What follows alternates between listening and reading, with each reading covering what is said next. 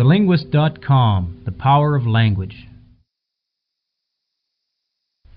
It's interesting that you would find such an interesting perspective on this film. Most people would say they like the shooting or they like the part when he crosses the street and with the gun and beats that guy down with his with the butt of his gun. Um, but you s- saw something greater than that, and, and it's very true. I saw something very similar to that. I saw the fact that in movies like The Godfather, Godfather Two, um, other m- mob kind of movies, Casino. casino movies like that. You you get the impression that these guys wear silk suits all the time and they're always at the nightclubs. But the fact is that these guys worked and they weren't 9 to 5 guys. And it's mentioned in the movie these she's uh, um the character who plays Henry Hill's wife and her, Henry Hill is played by Ray Liotta uh, Lorraine Bracco says we weren't. She says we were not married to nine to five guys. And first time I heard that, I took it to mean that they don't really live a working life. But the fact is, when you see the movie, these guys are actually working 18 hours a day. They work all day long, and if they get called out of bed at, at midnight, they got to work. They hustle. These guys are low-level mobsters.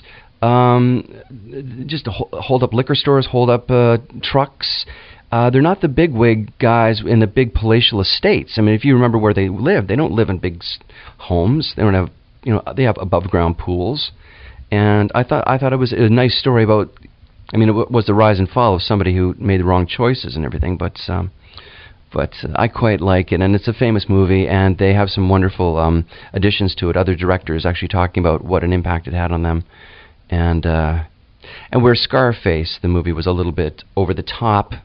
Um, this one was more. Re- it's, it's more about working class mobsters, which I qu- kind of appreciated. Um, well, I, I'd also like to add that uh, that that's very true. Um, that, that I guess they it was a different type of, of gangster or, or mobster um, than you than you'd see, uh, unlike The Godfather or Scarface, where it's such a, a high level uh, man on the, the mafia chain, um, as to where these guys were were the the thugs, I guess, the, the, the muscle of the, the group.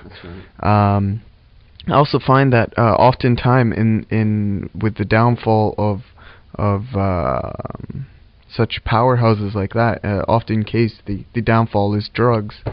Um, I find that relevant for many mobster um, um, flicks like uh, Scarface. The downfall was cocaine.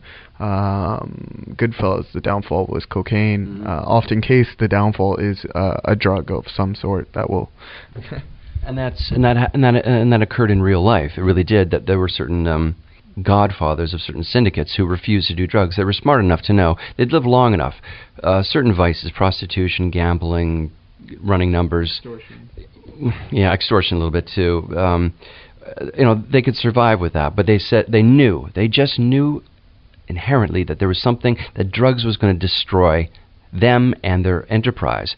And one of the mob's godfathers that was actually killed in the mid 70s because he didn't want to do it. And other people said uh, they wanted to.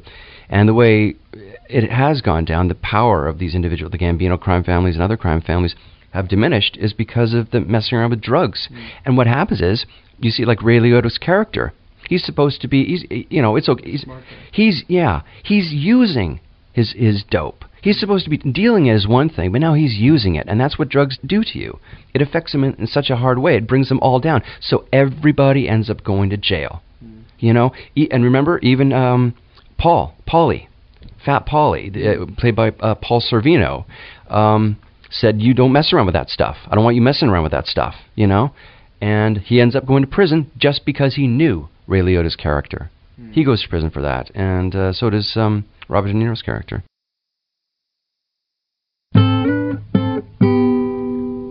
TheLinguist.com, the power of language.